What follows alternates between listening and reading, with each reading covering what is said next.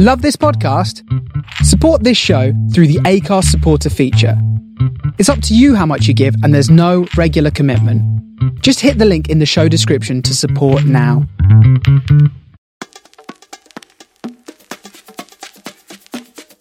Hello and welcome to a new adventure. And like all the best adventures, it's shared with a good friend who happens to have a big contacts book and a sense of humour to match, as well as a vast motorsport knowledge and a stack of good stories. And you'd expect that from someone who's worked for Eddie Jordan. I'm Jonathan Legard and he's Mark Gallagher, and together we're at the controls, or to be more accurate, our guests are at the controls because over the next 10 months we're meeting people who pursued their dreams with a passion and energy to succeed in business, sport, and maybe both. These are men and women with a passion for cars, or boats, or planes, or in the case of one of our guests in this first episode, Mike Gascoyne, one time Formula One technical director, all three. So, Mark, as you're reconsidering your carbon footprint after being grounded by the coronavirus, do you think it's a need for speed, danger, calm release, or maybe just too much money that brings so many people to boats, cars, and aeroplanes, or all three in the case of Mike? You know, Jonathan, you can't get involved in motor racing or aviation or the marine industry without meeting like minded people. We all love innovation. We love a bit of technology. We like a bit of speed. We like being at the leading edge of what we do. In putting this podcast together, it's amazing to then start to research and find out that people like Mike, I mean, they span all three areas.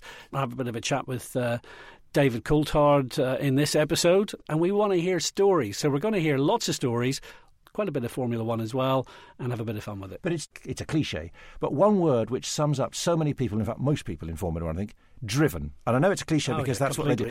Ev- so many people, and that's what comes through with Mike Gascoyne, comes through with David Coulthard, comes through with so many of the people who we're going to talk to, pilots, those who've earned yachts sold around the world, all those sort of people.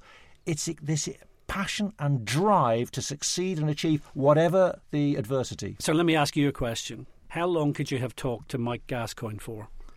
Well, put it this way: we met in his pub in the Cotswolds, so therefore I love it. have been You met in the that, pub. That could have been twenty-four hours. As it was, we we had a chat for about half an hour. Is it his pub? Oh yeah, yeah, oh, absolutely, Okay. very good. But yes, the, I could have talked forever because he's done so much, and so many of the people we were going to be talking to throughout this year have done so much, and it's just Formula One is almost just a snapshot. That's why they've made their name, made their money, but actually, and what's what given them their platform. But there are so many other facets, and David Coulthard is a prime example. Where did you see him? How did you manage to catch up with him? Because he seemed to flit around continents and time zones like someone just changes their watch. Yeah, but he flits around continents and time zones with me. And we've been working together very closely for about the past eight years. We've known each other for, wait for it, about 30 years. We actually worked together before he got to Formula One. And as a result, we caught up in, of all places, the Nürburgring. So I was at the Nürburgring with him. We were doing an event, and we then had a chat. So I'm sitting in the back of a Skoda, of all things, on the way from Nürburgring to Frankfurt Airport, and sitting beside me is David Coulthard. DC, how are you doing? All good, all good. We've just been at one of our award winning presentations, Mark, that we do from time to time around the globe. Uh, aside from the money, why, why do we do these? Well, obviously, business is business, and there's there's that part of it. But I think, from my point of view, and you, you know, maybe for the listeners who don't know, we, we've known each other a long time. You know, way back beyond our t- careers in, in Formula One.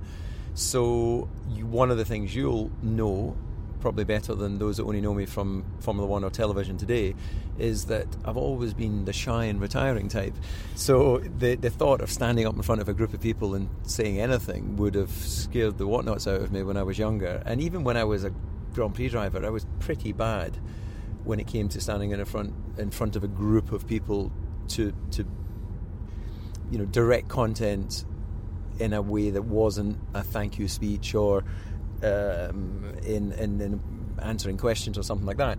So a large part of why I started to get involved in, in doing public speaking and, and, and events, um, obviously using the leverage point of Formula One, is it puts me in an uncomfortable place. And when you're in an uncomfortable place, you learn about yourself, you get better at it, and you therefore grow as a person. So this doing things with you is a lot easier than when I do it on my own because I, am not up there naked alone. Basically, it's a shared responsibility. But as you know, uh, we work on content together when I'm actually just presenting on, on, on my own, and that's a much bigger challenge for me. Very glad to know that I've never had to be naked on stage with you so far. um, anyway, um, it's interesting on a day like today where we've been at Nürburgring, and because we're at the Nürburgring, a proportion of the audience, even though they were from the world of e-commerce, were Formula One fans. And here you are, 12 years after you stopped driving Formula One cars. I mean, you had a queue of people waiting for selfies. And I suppose that's, in the case of Nürburgring, probably down to the fact that so many people in Germany associate you with the, what we might call the Schumacher era. Yeah, th- that period of Formula One, when I was nine seasons at McLaren Mercedes, you know, Mercedes were very active in how they promoted their motorsports program. So that meant that Mika Hakkinen uh, and Kimi Raikkonen, my two teammates during that period, we we were used in advertising, and some of that was print, some of it was uh, wasn't really online in those days, but it was literally on television. So we filmed TV adverts, and that really meant that I, even today, for a generation of Germans, I have a higher profile there than would normally be the case. I actually have a, remem- a, a memory of doing an event with you in Dusseldorf, and we went through uh, airport uh, security, and one of the security women said, Can I have my photograph taken with you? And then all her colleagues down tools, and basically we stopped the whole of airport security so that you could have a photograph taken. I mean, your, your marketability in Germany's amazing, really. Yeah, again, I think it's from that generation where we were really promoted, and in all of Michael's success and popularity of Formula One because of him, then there was an element of, you know, that pulled everyone else who was players in the movie uh, along with him. But the the Germans are particularly into autogram cards. You know, they, they like, they're used to people in the public eye having their own picture cards. So very often I'll get asked for do I have an autogram card, which would never be the case in the UK. People might say, "Oh, can I have a photograph?" or "Can you sign this piece of paper?" But they're quite specific about you know having those very you know designed and, and crafted uh, autogram cards. So yeah, I have a profile here, which is is nice to see. I remember doing an event when Nico Rosberg was still racing for Mercedes, and uh, we had issues with the flight or something. We found ourselves having to take a train together, and he couldn't believe how recognised I was. You know, he was a Grand Prix driver and I'd retired, and he was like, "You're, you're quite well known here, aren't you?" And I went, "Well, Nico, when you were, you know, still." baby batter in your dad's ball bag. I was doing television adverts in in Germany. So don't underestimate the power of television when when a lot of people watch Grand Prix racing at that time on TV. Please tell me someone handed Nico their mobile phone and said, "Could you take a photograph of me with David?" I would have loved that if that had been the case, um, because you know he, he's he's certainly uh, quite fond of himself, but that never happened, sadly A couple of weeks' time, Formula One heads down to Australia, starts the Formula One season, hopefully, uh, coronavirus notwithstanding. Do you have any kind of, what are your kind of expectations for this year? You know, what do you think about Formula One 2020? Are we in for another Lewis Hamilton Mercedes walkover? Is it going to be a bit more exciting than that? What's your take on F1 2020? Well, it's interesting for me because I don't go to any of the testing anymore, and I haven't really followed that closely what's happening in testing because I know, having been a driver, that you know if you're just focusing on a snapshot in history, then that actually hasn't always been a good indication of what's to be expected when you get to the Grand Prix. So I'll I'll really turn up in Melbourne and discover the cars, watch what's happening on track Friday, start to build a fresh picture in my mind as to where they are there because it doesn't matter who was quickest in Barcelona. All that matters is who's quickest when you're in Melbourne. So that will enable me to be quite fresh in my views and opinions. Easy money says Hamilton's the man to beat, but let's let's really keep an eye on Ferrari and Red Bull. They're the only other two teams that really can challenge them. I just did a, an event with Lewis Hamilton in Singapore and found him. I mean, at the age of 35, he seems to be in an incredibly good place.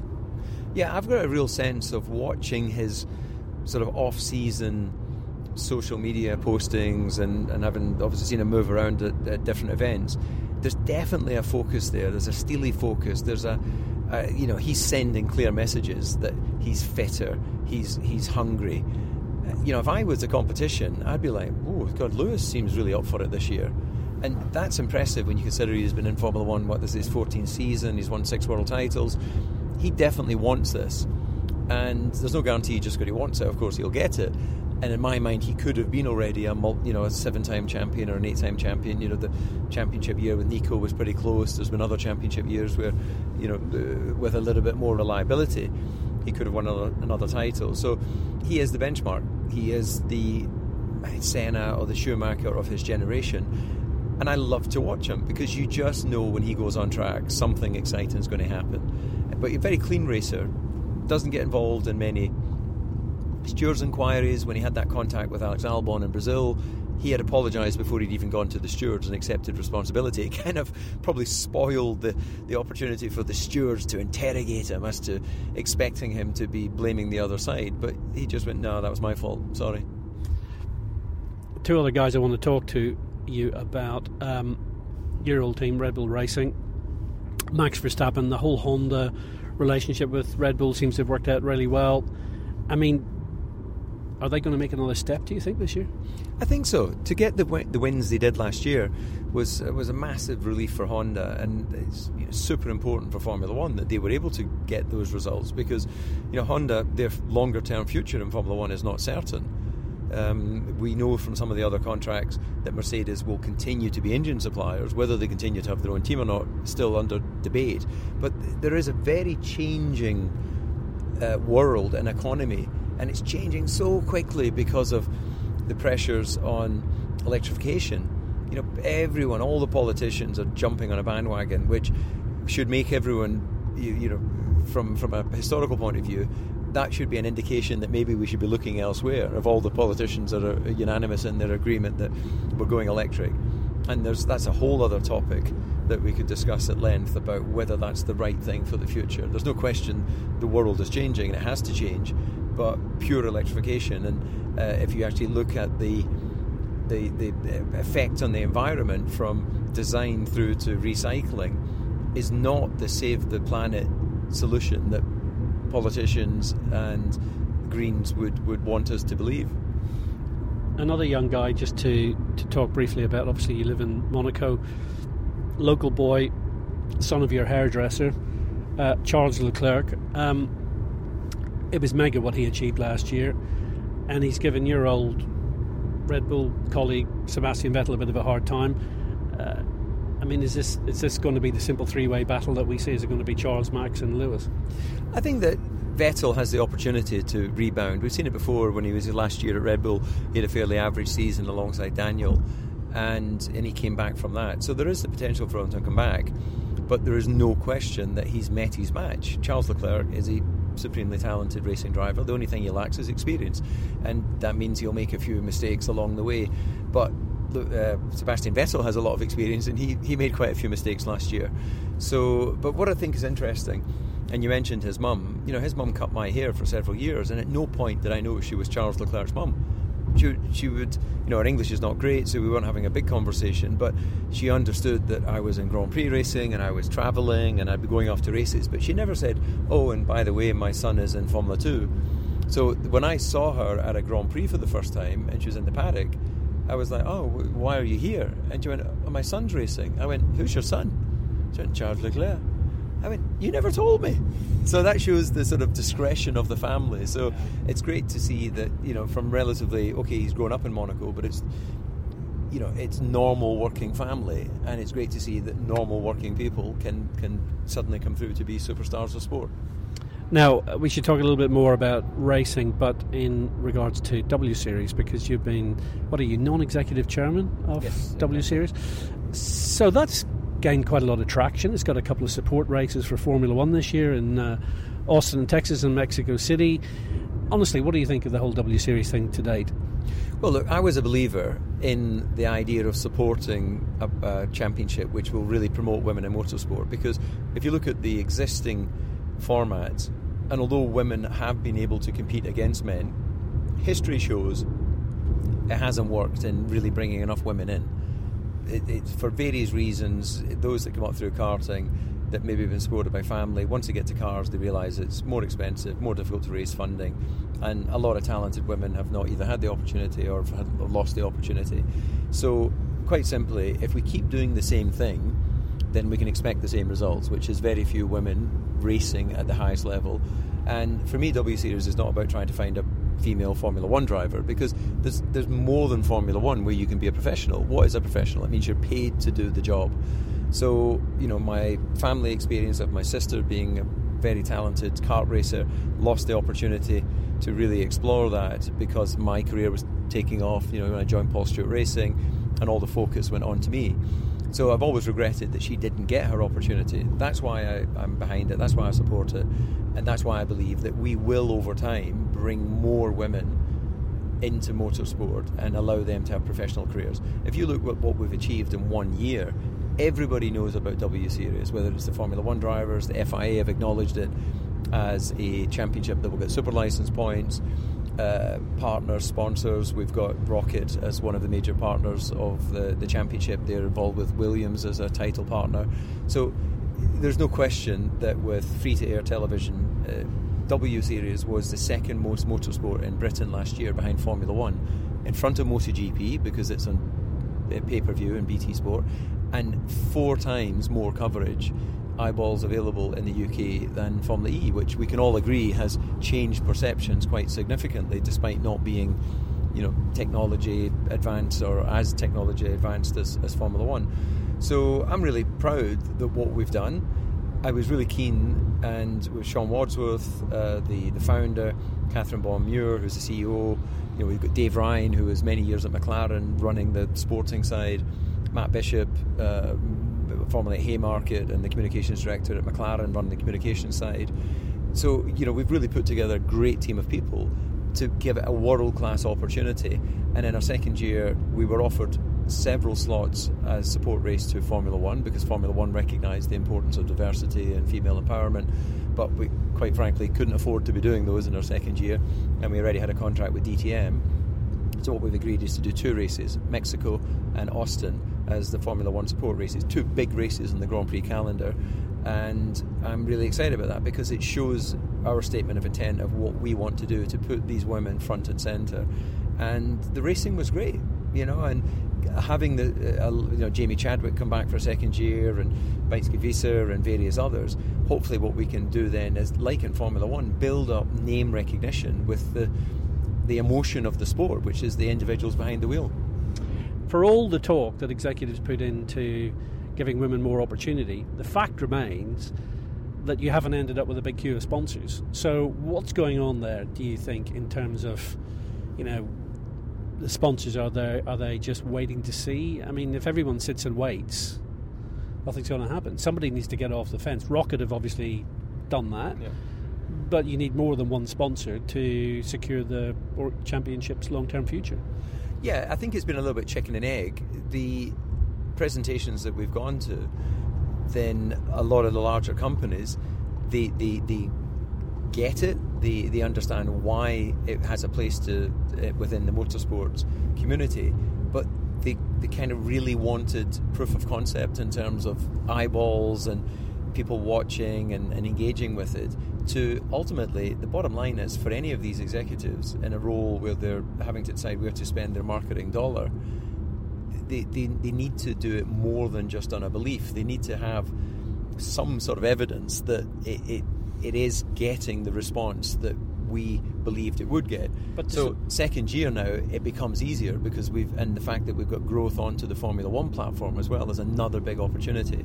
So the figures are there now. We we know what the social media reach was. We know what the viewing figures were globally.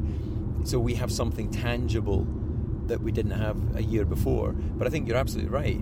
Frankly, I am surprised that more of the partners that already are involved in Formula One haven't felt almost a duty to back up their their, their mission statements in their companies of female empowerment, trying to get more women on their boards and, and in senior positions, that they, ha- they aren't backing it up with a relatively modest investment in a platform that really shows that they're putting their money where their mouth is. Let's talk about your family. I mean, you do get to see them now and again. Your wife Karen, your son Dayton, mm. and Dayton has started karting. And so, how's that going? And is that is that a big future for him? Well, got to first of all acknowledge Karen. We've been together 15 years, and so she's seen the transition from a Grand Prix driver to this new uh, post uh, racing career, which is still very much around racing. But she's been incredibly supportive and never ever questions when I'm putting time and effort into business. She might occasionally uh, have to sort of feel my collar if if I'm overindulging in the uh, you know celebrations of life, and she might go, well, actually, was that really good use of your time when you're busy the rest of the time? You should maybe be spending that at home. So she's fantastic and supportive on, on that. But as you mentioned, uh, we have a son who's declared that he wants to be a racing driver. Now, it would seem an obvious thing that he's going karting because his father used to race, but as Karen is my witness, at no point did I encourage him. I didn't buy him a cart. I didn't mention racing. It was his motivation to come and say that he wants wanted to go karting. And I said, "Why? Why do you want to go karting?" And he was like, "Well, how else do I learn to be a Grand Prix driver?" So a little bit of my heart sunk at that point because having spent years just as a spectator or taking money out of motorsport, I'm now in the situation of having to reinvest. Uh, and so he's he's got a cart and he's done six races. And interesting, someone asked Karen about whether she was nervous about him racing or was she more nervous? And she, she made a comment which I thought was, was quite funny in that uh, she's only got one son. So she's more nervous about that, which would rather imply that the fact that I'm her husband, she, you know, you can always get another husband. get another husband, yeah. So um, anyway, I thought that was quite. I quite love the fact that Karen is keeping you on your toes, DC. Yeah, oh, absolutely. Yeah, no, she's she's great, and um, And of course, he's continuing the DC yes, moniker, so you, your father and your my, grandfather. My, my father and my brother are both DCs. I'm a DC, obviously. My brother and my father are called Duncan. David, obviously, for me. And the reason Dayton is called Dayton is because our uh, transport business, which is uh, over 100 years old, is was started by a great great grandfather called Hayton Coulthard. Hayton is a Scottish name. So, quite simply, we took the H off Hayton, put a D on, and that's where Dayton became Dayton. And he's, he's racing. I'll be with him. Uh, the week before going down to Melbourne, another kart race, and it's interesting because in the beginning I just was want you know wanting him to enjoy it and be safe and go around, but I did find myself becoming a bit of a racing dad at the previous race a couple of weeks ago, where I didn't think he did as well as I felt he could, and I said like, son, can we go and have a chat? So we went into the car, and I said, I, I really don't think that was as good as you could do. And I feel really bad because he burst into tears. And I wasn't sure whether he was crying because he was disappointed that I was disappointed, or whether he was crying because he knew as well it wasn't as good as he could do. And in the end, I said to him, "Look, I don't, I don't want you to cry. I don't want you, you know, I want us to enjoy this process together." But it just seemed to me that I've seen you do better than that. And he said, "I tried my best." And I said, "Well, look, if you said you tried your best, then we'll never have to have this conversation again because I'll never be disappointed if you're trying your best. But you've got to always try to do your best because otherwise you're not competing, you're just going round in circles. And as I know from my career, I was not the best driver, but I always tried my best. DC, thanks very much for your time. Thank you. He was being very modest there, David Coulthard. I'll tell you a little story about DC. He raced for McLaren for nine seasons, longest ever contracted McLaren driver. And he actually talks about the fact that he realised that, particularly in qualifying, he wasn't as quick as Mika Hakkinen. So he actually had to think, how do I make myself valuable to this racing team, given that I'm probably not going to start from pole position very often with Hakkinen and Schumacher uh, against me? So he decided to make himself of invaluable benefit to the sponsors by doing all the corporate events. He said Mika hated them. So he said, I used to turn up, he used to talk to all the sponsors, turn up at the cocktail parties, do all the stuff. And he said, whenever contract renewal came up, Ron Dennis would say, Well, DC, we're not really very sure about your results. But all the sponsors would go, We got to have him. He's amazing. God, you know, we'll have Mika win the race on Sunday, but DC on Saturday night over the dinner. I mean, he's just amazing. But that's really clever because so many sports people wouldn't understand, wouldn't I mean, understandably, they they they want to score goals, runs, win Olympic goals, and so on. But that side of the business prolongs your career and means you become like Jackie Stewart. You become invaluable to sponsors, which then mean that you keep earning, as opposed to you get to the end of your career, you're pushed out of a dressing room, changing room, garage, whatever it might be. And what do you do next? And so many people, and you've seen it in so many sports, they fall apart because they don't know what to do next. But if you've worked your life out, like David Coulthard, like Jackie Stewart, and others, and like you're Lewis okay. Hamilton, Lewis And- Hamilton's doing it as well. And I'll tell you something else, and this is maybe for another episode of our podcast. Is we should talk to some sports people about why they were knobs when they were professionals. When they retire, they wonder why the phone stops ringing. The phone stops ringing because they haven't actually prepared for the future. And I get a lot of drivers call me and say, "Why do you work with David Coulthard? I mean, why don't you book me to come and work with you?" And the answer is, if you were a knob while you were a driver and no one really views you as being a particularly good person to present to, and actually don't really enjoy doing that, why would we book you now? That's the sound of Mark Gallagher, a man. This is the sound of Jonathan Legard, also a man. But we have someone who knows David Coulthard as well because she worked alongside him in the W Series commentary box last season. Claire Cottingham, you feeling safe and happy and welcome?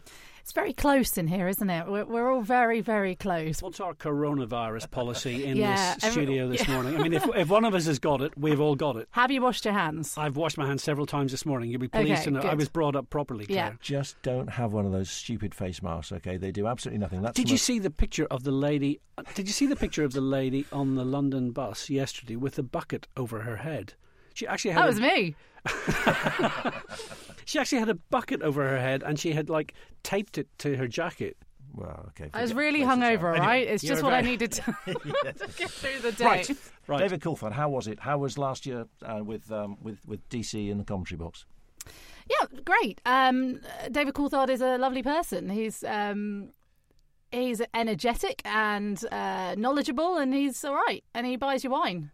He buys wine. Basically. Had you met him before? Had Um, you worked with him before? I pre- I hadn't worked with him before. No, Okay. I'd only ever seen him in the uh, in the F1 paddock when I was working for other people, and um, he's always very friendly. Um, I get it. Yeah, he's very he's a frank person. He'll always tell you the truth, which I quite admire. That's the th- one thing. I mean, that's one thing when I worked for BBC TV F1. He he always said that's exactly how they wanted the debriefs in McLaren. I mean, Yeah. it always seemed to be quite not so much negative, but there was never the that was good. but he always still talk- what was bad, what was wrong, where can I improve? It's like yeah, well, just sometimes take on board that was good, okay, and then you can improve here. But that was good. But no, brutal debriefs, and that, in a sense, surely in the work that you do, the management consultancy and so on. Too often people just want to be said, pats on the back, you're brilliant, you're brilliant, you're brilliant. Hmm. But sometimes you need to be told, improve here. But it's a way of putting it across, be constructive rather than just destructive. Claire, Matt Bishop, Director of Communications W Series, sent me a very kind invitation last year to come to one of the W Series races. I couldn't make it. I had date conflicts with every single event. How were they? A W Series as a whole, or Yeah. uh, yeah, um, the the setup for W Series is very, very, as you would imagine, was a very professional setup. The races were great fun. It really became a little community, you know. As anyone knows that's been in a paddock or worked in a paddock, you start to look after each other and, and you build relationships. And I've stayed in touch with a lot of the drivers afterwards as well. You know, I speak to Alice Powell quite often and Sarah Moore, and it's a lovely paddock. It's a it's a nice place to be.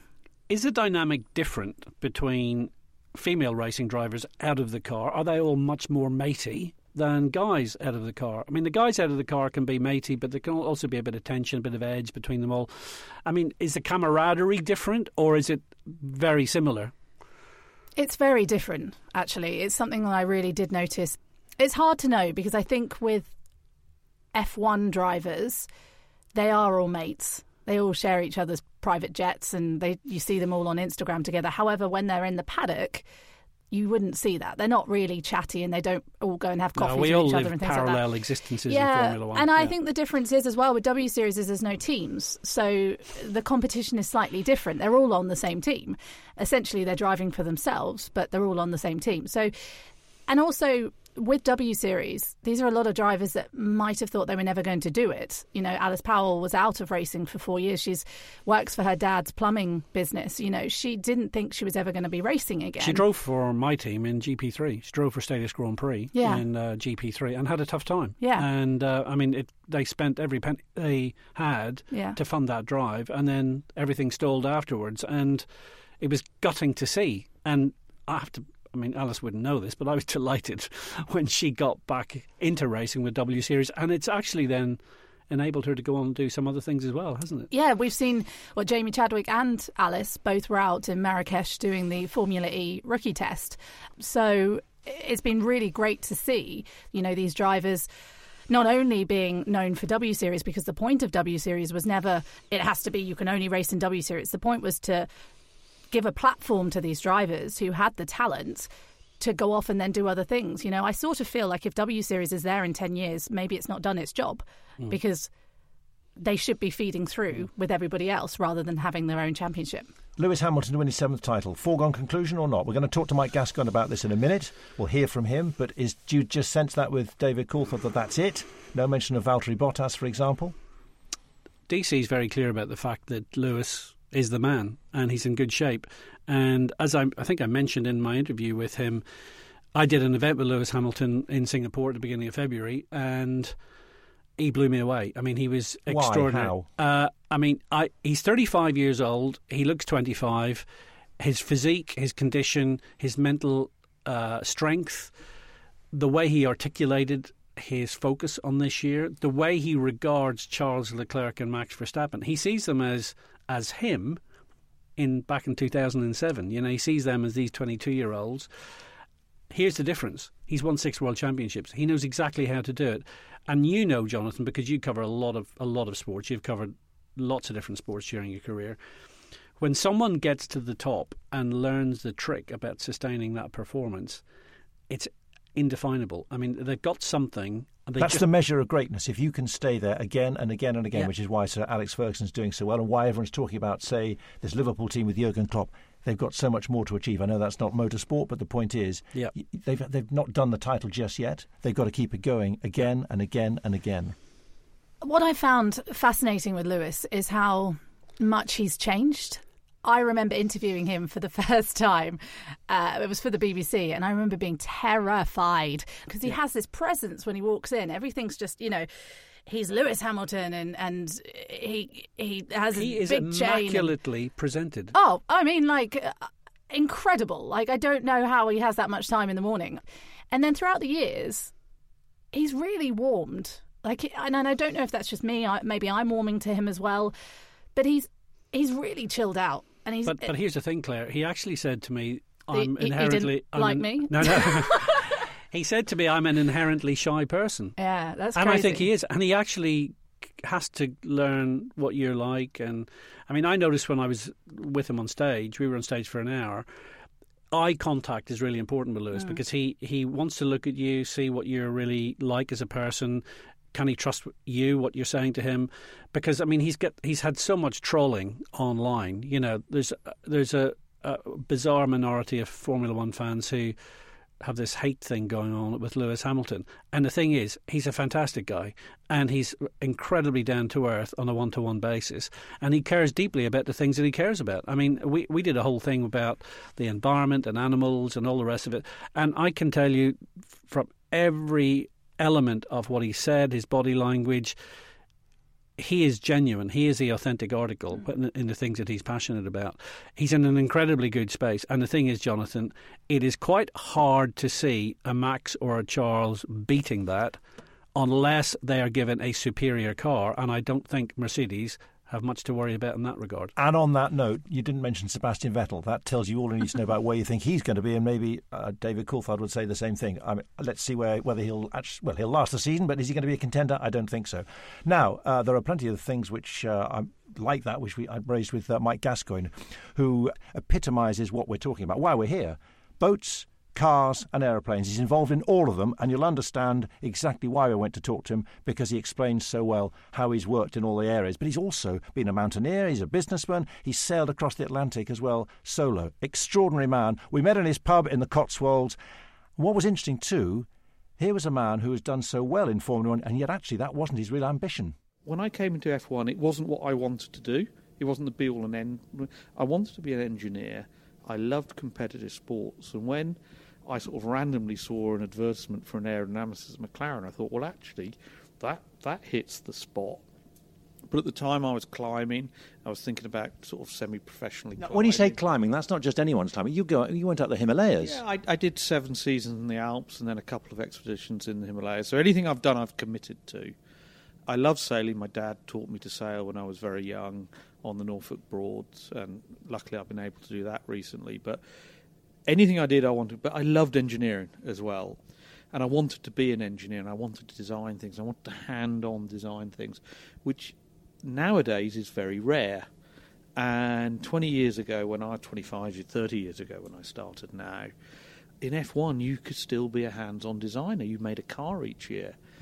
And so I lucked in absolutely to the perfect thing for a young engineer who loved competitive sport to do. So I was very, very lucky and blessed. Here we are, first race coming up in uh, the new 2020 Formula One season. How much have you dialed into, watched, keep, kept across uh, F1 testing in Barcelona? First race fast approaching. Are Mercedes the, the team to beat? Are you still excited in a different way because you know, once upon a time you're on the pit wall, now you're from afar, but you're doing lots of other things to do with engineering.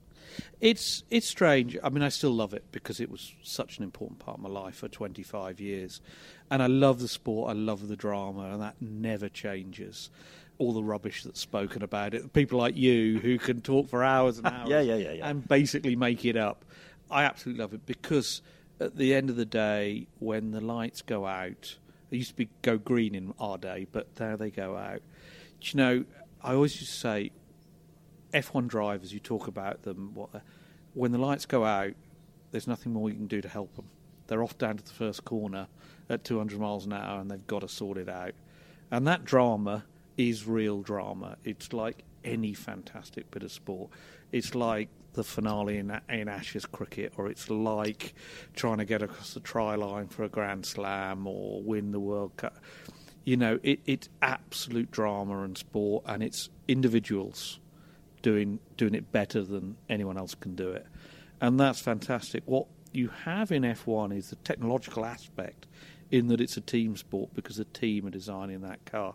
So I love this time of year where everyone's obviously trying to do their best you've got the war of words. They're all promising. Um, you know, read any press release. They're all going to win. They're all going to be fantastic. You know, you used to do that as well because you can't not say that, can you? Really? You, you, have sponsors. You have everything. You've got to play that game, and you all hope. You all hope against hope it's going to go well. So it's a fantastic time. Do I have the same thing for it? No. I mean, I loved my 25 years.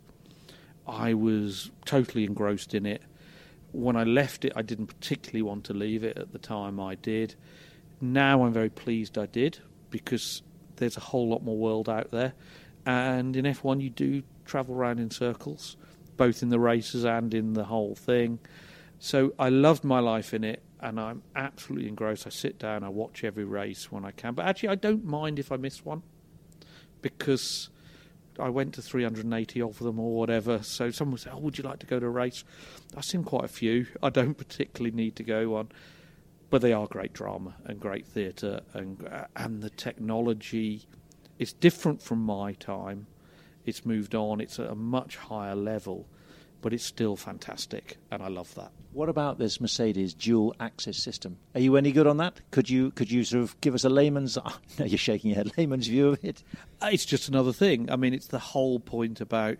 I mean, what will it be? Will it be half a second? No, of course it would, because if it was, everyone would have done it.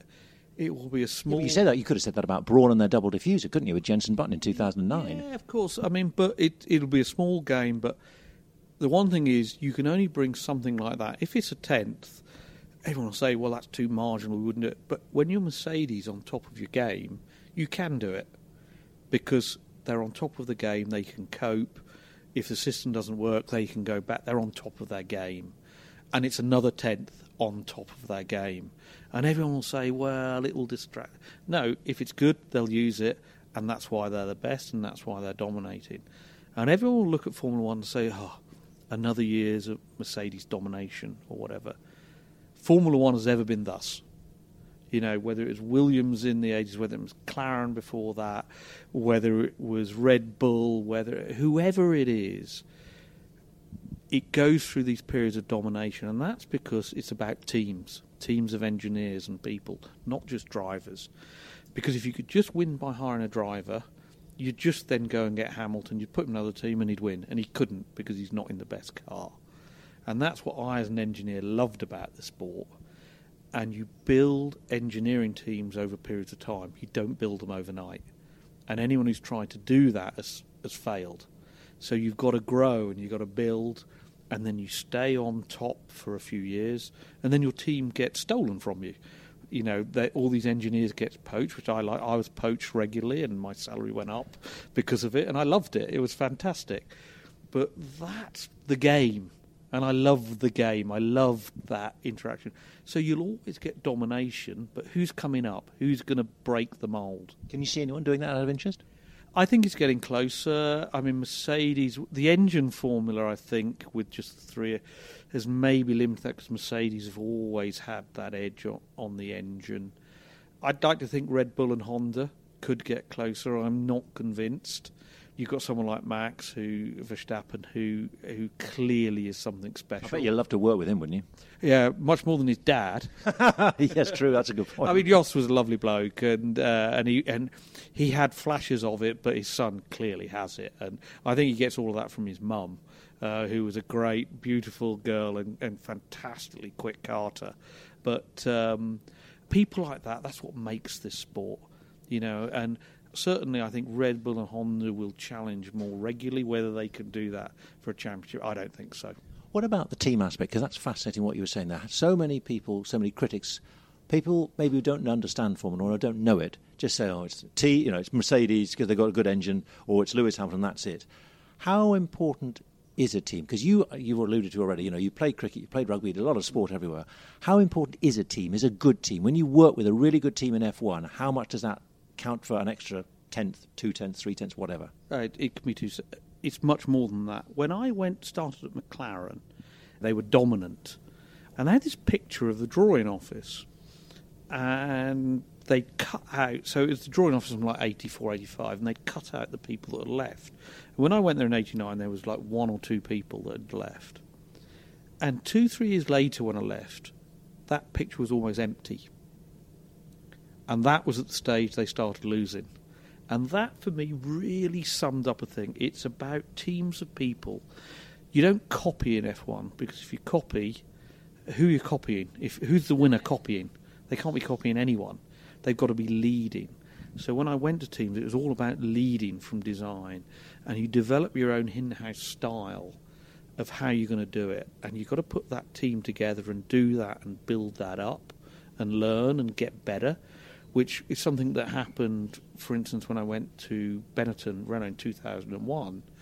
And I left in 2003, 2004, but they won the championship five and six. But that team was there. That, that they didn't step change from when I left to do it better. Bob Bell took over from me, and that curve just continued because we'd set up the team, and that had two, three years, you know, dominant years and that was typical of how you do that. And that, to me, as an engineer, is what's intriguing about it. And it's very difficult to do. You know, you look in the 90s when Ferrari never used to do that. They used to try and buy in John Barnard and buy in a load of engineers.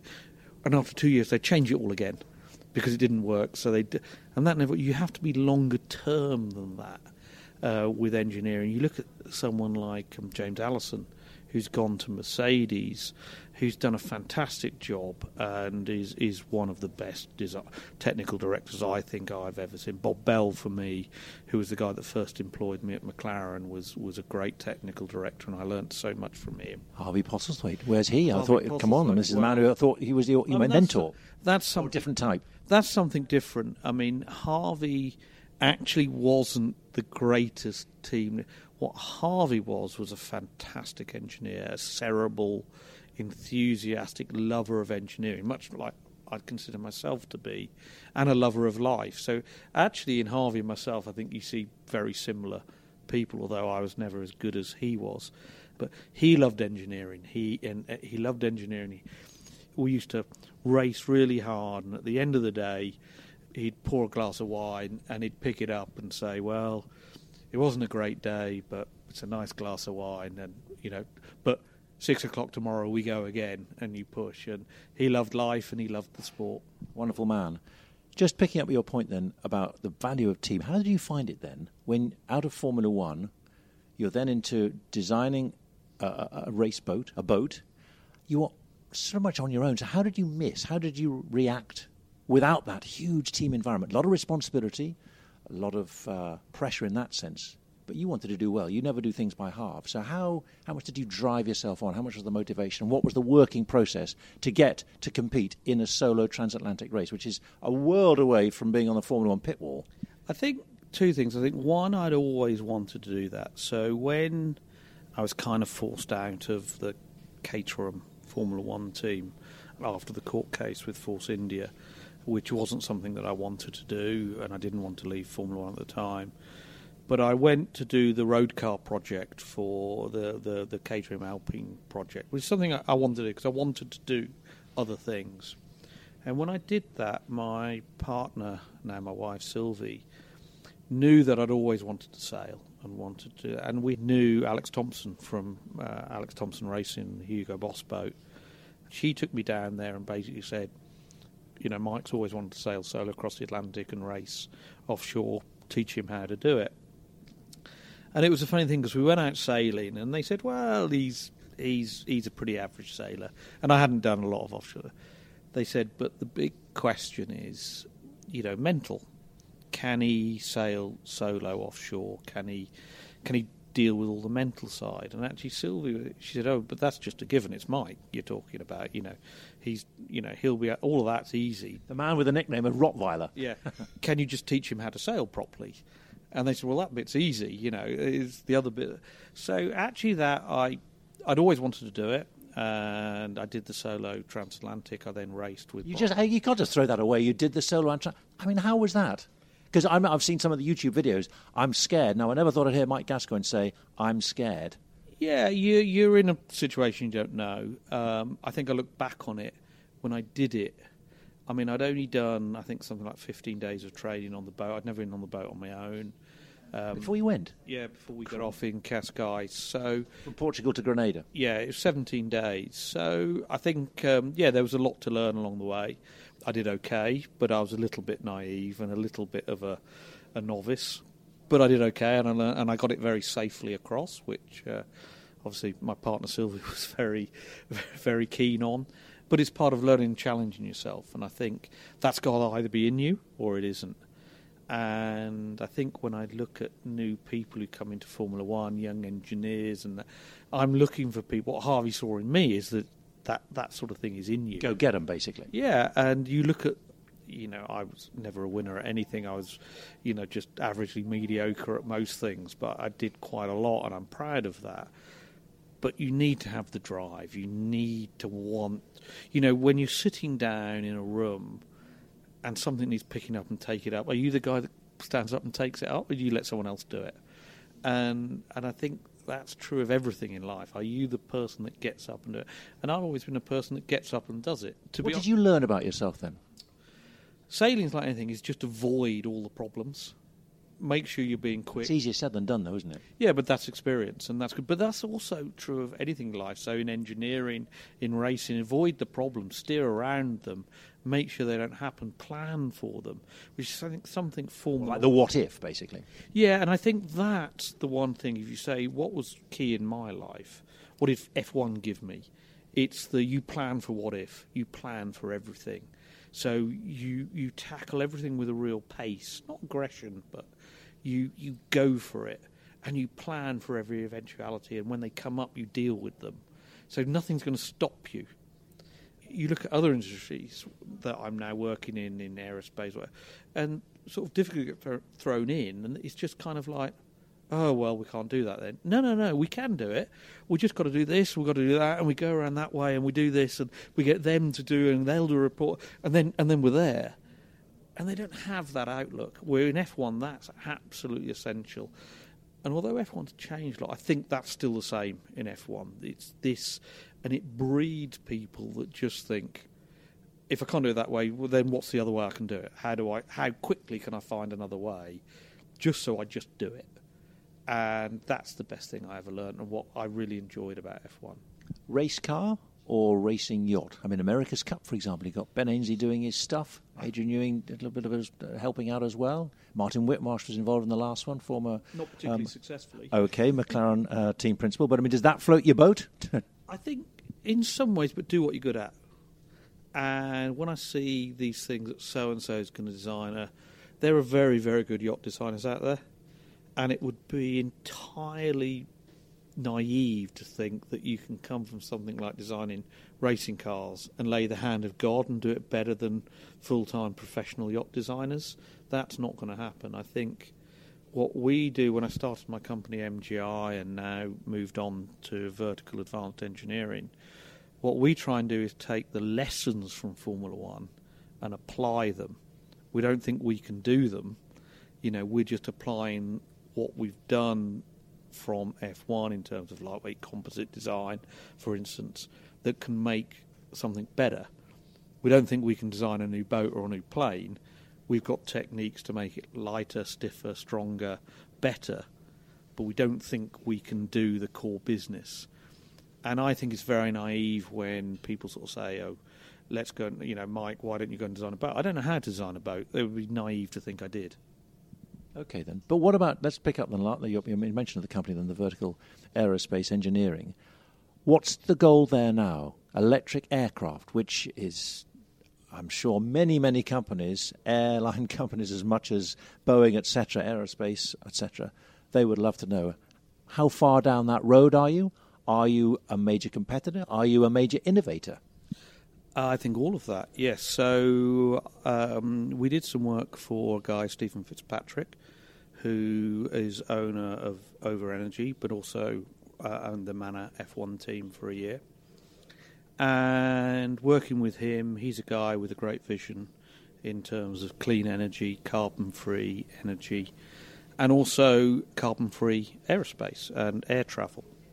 And it's kind of the holy grail of the aerospace industry, this air taxi, solving our inner city transport problems with battery powered vertical takeoff air taxis, basically. There's something like 600 startup companies all trying to do it. Your Boeings, your Airbuses, and, and you know I think if you go and stand outside and look up in the sky and wait for one to fly by, you may be waiting quite a long time because they're not up there. And there's a reason for that, and that's because with battery technology and the weight of batteries and the, the, the weight penalty, you've got to make a very lightweight plane, and that's a very delicate formula to work, and people are struggling to do it. And I think the industry that knows how to do that and design incredibly lightweight carbon structures is not aerospace, it's Formula One. Because Formula One is a very unique business model because it's not a commercial business model. Formula One spends money on making things lightweight to get incredibly small gains that commercially would not be viable. No, because you'd never get your money back for doing it. But Formula One does it because of the investment and the the the return the companies therefore get in terms of media and all of that. In engineering terms, you can never afford to do that. So what you need to do is take those advances and apply them in other industries. And that's what I'm trying to do in vertical aerospace, and that's what Stephen Fitzpatrick um, came to me and asked me to do for him because he identified it having been in Formula One and um, electric aerospace.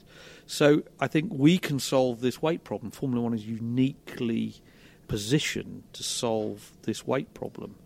And that's what I find as an ex aerodynamicist. I started as head of aerodynamics. I did my first degree and PhD in aerodynamics at Cambridge. So, designing an aeroplane, A, is a, was always a great goal of mine. But I've got a unique set of skills and access to a unique pool talent around the Oxford area in UK that has, has all these Formula One teams. All your F1 friends? Yeah, um, all the right ones. Um, so, um, but there's a pool of expertise that can do something that aerospace is struggling to do. And what's the schedule for this? Then? How soon are we going to see? Oh, I think you're going to see your plane doing this, that vertical yeah. takeoff, vertical landing. I think you'll see it this year. Really? Yes, doing that. I think it's it's a very progressive market, and the first in will be and vertical. You reckon you'll be first? Um, one of the first two or three. Yes, certainly. I think we've got a unique opportunity, and I think if anyone can do it, we will. One final point, just above you in this uh, very nice uh, mousetrap pub, uh, there's a, a, Fernando Alonso helmet. How'd you come by that? Did you buy it, or did he say thanks? Ferdy said, "Mike, you've been a brilliant uh, technical director. All yours." I think if you read the visor, it says "Thanks, Mike." I can't see it from here. Oh yeah, it does actually. No, I do. Hey, nice, nice. Question, yeah. So when Fernando drove for us, um, and that at the end of uh, I think his first season in Renault, uh, he gave me that helmet, and uh, so it's nice to have things like that. There's a Jarno Trulli helmet somewhere around, and and that. So nice reminders, but I think always be challenged by the next thing. Nice answer. We're going to end it there. And I, I you know, one my my big achievement of the day. You've only had about two sips of your wine. Now that is that Harvey Postlethwaite would have got through at least a bottle while I was talking to him. But anyway, so well done, Mike Gascoyne. Great to see you again. Thank you very much, Jonathan. Lovely to talk to you. I think you enjoyed that conversation, didn't you? I did. I did a, a, fantastic event with him in London a few years ago. So we had a I had a big client at the London Business School, and they wanted a lecture on failure. And I phoned Mike, uh, which was quite. I bet he liked that. He loved it. Mike, I said, "Hi, Mike. Failure. Can you come and give us a chat on what it's like to fail?" And actually, but specifically, the thing I wanted him to come and talk about Toyota. Came into Formula One, spent eight years, spent a couple of billion dollars, never won a race, disappeared. You know, turned out the Toyota way wasn't the winning way, and uh, Mike was technical director. Certainly in Formula One, because actually in rallying, you've got to say they are very they're supreme, and they're doing you know double in the. Who's world. interested in rallying? We're talking Formula One here. I like rallying. Yeah, I don't mind Sorry. rallying. I had a couple of good years. Anyway, We'll no, get but- him back. Don't worry. Yeah, yeah, yeah. Okay, so Formula One's a pinnacle of motor, world motorsport.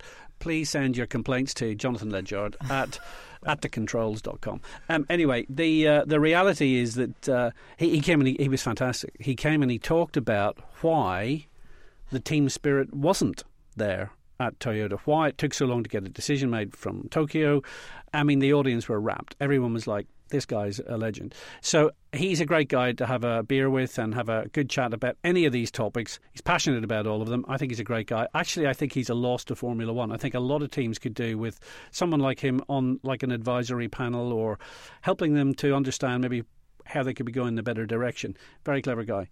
Because I don't think people talk about failures enough and how much you can learn from it, actually. And you're smiling, but I'm I'm being quite genuine. Like I think No, you no, should I'm, no, I'm smiling because yeah. I agree with you. I mean, I could talk about failure for quite a long time, but anyway. Yeah, I was going to say. but also at the time, how how hard it is to be going through it. So someone like Sebastian Vettel at the moment is going to be going through. He knows he's not doing well. He knows he's not winning championships. He doesn't need us to be telling him. By the way, you know, mate, you're not doing so well. He's like, yeah, I'm aware. I've got this young gun, Charles Leclerc, alongside me. He doesn't need to know that he's failing. He doesn't need to hear that and what he's going through at the moment, it'll only be in a couple of years' time that he can actually look back and go, okay, well, I've learnt from that. Question for you, Claire. Mm-hmm. I mean, you've been in the paddock, you've seen Sebastian, you've interviewed him in the pen and all that kind of stuff. Do you think he has the demeanour of someone who's questioning Yeah, his I- his place in the world, I, I don't know about his place in the world. Maybe in the, the paddock. I don't. I place don't in the Formula One world? Yeah, I absolutely, I, I do. And I said last year when I was uh, working in the paddock, he felt to me like he was a broken person. I felt the passion had gone completely. And we've got this Ferrari story now, which I want to get you on because, as much as being very successful with Jordan, you also were chief executive officer for Cosworth Engines. No, I wasn't. I was managing director actually. But there we All go. right. Anyway, that's What's fine. Splitting hairs, you know, it's still an important man. I, I appreciate the promotion, but um, you know, I did- Ferrari I- power unit. Let's get onto it. Let's put it. Let's put him on the spot then. Ferrari power unit not operating within the limits of FIA regulations. The FIA, and I'm quoting from their uh, press release just recently, was not fully satisfied, but decided that further action would not necessarily result in a conclusive case due to the complexity of the matter and the material impossibility to provide the unequivocal evidence of a breach. That's a heck of a few words I managed to get through without stumbling. But nonetheless, so therefore, thank you very much indeed. We don't quite get, we won't get to the bottom of this, and it's not really worth it. So on we go. And of course, as we know, Claire, seven teams, seven teams in Formula One are now protesting, and they're very upset. So Yeah, I, I think it's I think it's incredible, isn't it? Firstly, well done on that statement because that's got a lot of words that I would have messed up. Uh, I mean, I think the question we're all asking is: uh, d- Do teams cheat? teams innovate. Um, and and, and Were so I'm- also a press and, officer? and actually, and actually, uh, yes, I was a very long time ago. The um, so look, look, when you've been press officer for Eddie Jordan, you can dress up anything. I mean, for goodness' sake. So when I was at Cosworth, we had the engine freeze. Okay, so there was no engine development permitted for those years. We had the V8 engines. So as a result, we did engine development. You were allowed to modify the engine if there was a reliability problem. The engines were going to break down, obviously in Cosworth's case, we were supplying three or four teams. So if, if we had a problem, it could potentially mean three or four teams not finishing uh, a race. So what you would do is you would go to Charlie Whiting at the FIA and you say, oh, look, Charlie, this piston is broken or these valves don't last the distance. And actually, uh, we need to make a new one, uh, which will be much more reliable. Now, the fact is, it might also produce more horsepower, but of course, you don't admit that. So what you do is, uh, I mean, in, in simple terms, a Ferrari or a Renault or a Mercedes or a Cosworth would go into the dyno, decide what bit they wanted to fail. They would fail that component, take a photograph of it, send it to the FIA saying, oh dear, look, those pistons are failing, but we've got a perfect replacement. It's much more reliable. Don't mention the fact it gives you an extra 12 horsepower. And then that information gets shared with your competitors. So the competitors get told, well, well, Cosworth want to do this or Ferrari want to do that. And generally, they don't complain about it because they think, oh, yeah, we can see what they're doing. But actually, if we say no, then they'll say no to our next little upgrade. So actually, nobody really ever kind of went to town on it. This is why, in, during the engine freeze in Formula One, engine development continued. Now, let's talk about the Ferrari thing. Ferrari have done something that's given them a lot more horsepower last year. It has to do with allegedly circumventing the fuel flow meter. Uh, very simple. It's a meter in, in the fuel line which uh, basically you can determine how much fuel is going into the engine at any point in time. Here's the thing the FIA have not been able to prove it. They've not been able to prove it for lots of reasons, including the fact that the system is just too complex. Ferrari are insisting it's legal. FIA can't prove it's illegal, so they've come to this settlement. And of course, that's really upset the competition. Competition is saying, why can't we have transparency? Why can't you show us the details? Well, of course, why should the FIA show them the details of Ferrari's engine, particularly if it is an innovation that is so smart? they don't want the competition to then go, oh, wow, we saw what they do. Well, we could do that as well, or we could do a version of it. So the FIA are being pretty robust about their position. And I'm afraid it's like any sporting event. You know, the referee has made a decision, everyone else gets upset about it. Tough. That's what the regulator is there to do. It doesn't mean that Ferrari have been cheating. It just means that the FIA have decided this is my water under the bridge. On we go forward. Understand that, and they come out saying we are the regulators of this sport, and we will continue to police it with the utmost strictness and will continue to monitor uh, all the sport and all the teams uh, as, as much as possible. Does that call into question their authority, though? Are they clever enough, as you might say? Because that's one of the areas where Formula One specialises in people who are so bright and are able to produce these double diffusers or the the uh, the but double this, axis steering but, and so on. But this is the thing, and I mean, Claire, you know, you're working in, in a Formula One paddock. It's packed full of engineers, the likes of Adrian Newey and all the people who work for them. And when they look at the regulations, they read the regulations for two things. They read the regulations for what they do say, and then they read the regulations for what they don't say. Because what they don't cover gives you your opportunity to innovate. Now, everyone can bitch and complain about it, but at the end of the day, Adrian Newey when you read his book, he has spent his whole career exploiting what is possible within those rules. And actually, the FIA have made a rod for their own back by coming up with this quite convoluted statement about we've reached an agreement and a settlement and all the rest of it. And then everyone just smells a rat. Bring it back from talk about the rules and we can wrangle away and discuss for as long as we like. Bring it back to the purity of racing. And I'm going to take you back now to 1950. So, as you know, I spend part of my winter each year in Australia, uh, in the Barossa Valley, and I didn't know that just down the road from where I have my house there, the Australian Grand Prix was held in 1950. So I set about tracking down someone who'd been to the Australian Grand Prix in 1950, and I came across the very person, Viv Fiebiger, lovely guy, 82 years of age, and he spent a bit of time chatting to me about the event. I would have been 11, uh, 10 going on 11, no, 11 going on 12 probably if I really think about it. So these the drivers in the Australian Grand Prix in 1950, I mean, you as a, a, young lad, people like Doug Whiteford and Lex Davidson and Tony Gaze and Stan Jones, who's the father of Alan Jones.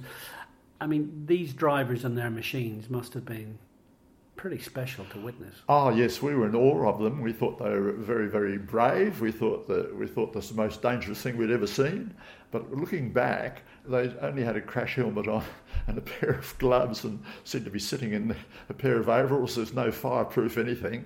I don't even know they had a fire extinguisher. Not like we're all geared up for today. But no, that was uh, that was exciting, and um, yeah, yeah, we all we all loved that. And talking about safety, I mean, I've been looking at photographs of the race. Uh, there isn't much safety protection for anybody, including spectators.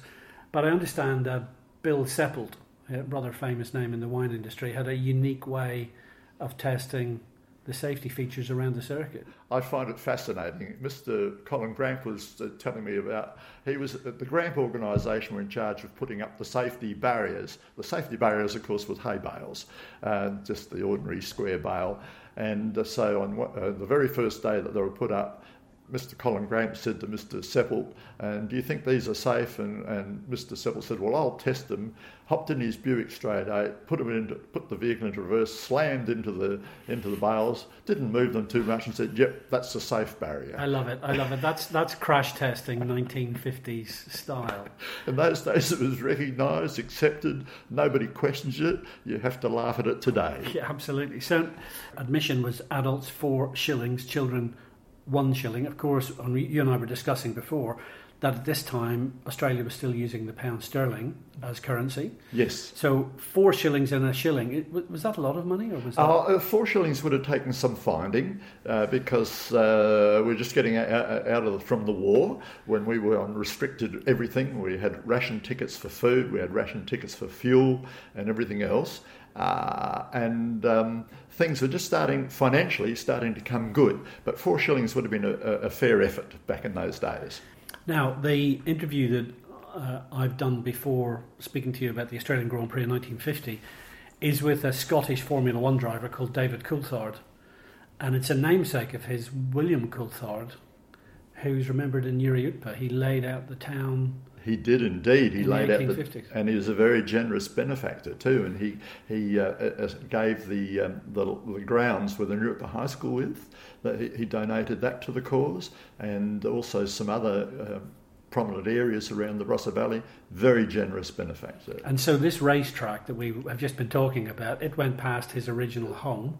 Yes, indeed. Coulthard House. Coulthard House. And then still today you have the Coulthard Reserve, which is along uh, Penrice Road. Absolutely, yeah, yeah, and it's highly recognised and, and, remembered. He was a, a, wonderful, wonderful man. Looking back all these years later, it's 70 years ago, uh, Viv, mm. um, and I mean, I have to say, your memories of it are fantastic. What does this bring back to you just spending today? Oh, wonderful memories. Uh, I, am delighted that you should have approached me, and uh, it, it, did bring a lot of pain. It gets, it gets the grey matter thinking pretty very quickly, and there's a lot of uh, wonderful memories. I have to relate this one to you. We'd go down and uh, at six o'clock in the morning to see that, you know, beautiful memories, you know, uh, because you're never normally out of bed at six, as I remember it. But we'd go down a carload of us and um, enjoy every minute of it, every minute. What a lovely ending. What a lovely man, too. Is it what's it like then? And give us give us an idea of what that track looks like now. It's essentially a square, and all of those roads are still in place. And pretty well, no one knows that the Australian Grand Prix was there in 1950. Why? I th- I think it's just uh, it's disappeared behind the mists of time, and the more I talked to people about it, the more they were amazed to hear the story. So the thing about this Grand Prix in 1950 in Australia is it was not a round of the Formula One World Championship. That was going to kick off at Silverstone in May of that year. So this race took place on January the 2nd. Um, it was run to Formula Libre rules, which meant you could pretty well turn up with anything and compete in the Grand Prix. But the entry list was very, very interesting. There was a guy called Doug Whiteford, quite a, a famous Australian racing driver. He turned up in a home built car, a Ford V8 Special. He had built that out of a former Forestry Commission pickup truck in his garage. You know where his garage was? Albert Park in Melbourne. so he'd built his Grand Prix car in Albert Park in Melbourne, self built special, went off and won the Australian Grand Prix in 1950. The one that I absolutely loved as well is there was a guy called Charlie Dean. He turned up in a Maybach. Now, this was a car that he had built himself. He'd salvaged the engine from a World War II German half track, built this car in his garage, turned up at the Grand Prix. Uh, the, the bodywork was from a World War II fighter plane. I mean, it was the meanest looking and sounding device you've you've ever uh, imagined. You got a real flavour of the fact there were a lot of home built specials in this austerity ridden Australia, post war Australia. Couple of final mentions. Two competitors who turned up. Tony Gaze. Now, Tony Gaze was a decorated Spitfire pilot, Second World War. He was based at RAF West Hampnett, down near the south coast. And his mate was the Duke of Richmond and Gordon. And it was Tony Gaze who said to the Duke of Richmond, why don't you turn the RAF base into a racetrack? And it became Goodwood circuit. So Tony Gaze is pretty famous for that, and also he became the very first Australian Formula One World Championship driver. And the other person who raced in the race that I think is quite interesting, Stan Jones. So Stan Jones was a mate of Tony Gaze's. Tony Gaze had actually sold him his car; it was an HRG, and Stan Jones turned up at that race, and uh, he is, of course, the father of Alan, who won the World Championship for Williams in 1980. So the more you dig into that 1950 race, even though it wasn't a round of the Formula One World Championship, even though there were people turning up in home built specials and all the rest of it, there was actually quite a lot of heritage in motorsport happening at that event and uh, plenty of good stories to come from it. We better stop talking now because this has been a long list, and I'm sure for a lot of people going, What? This is more than an hour. Claire, to just give a hint of what's coming up in the next edition next month. Yeah, next month we're going to be talking to trans racing driver Charlie Martin, who's raced in Ginetta GT5s, and she's done a lot with Racing Pride and things like that. She talks a lot about her past and her transition to who she is now, and it is a fascinating listen. She was so open and so engaging. We're on Twitter, we're on Instagram, and also all podcast platforms, Mark. So on Twitter, we are at Controls, and on Instagram, it's the At the Controls podcast. Thank you very much indeed. And questions, suggestions, recommendations, whatever you like, we look forward to hearing from you. Hashtag be kind. And we'll see you next month.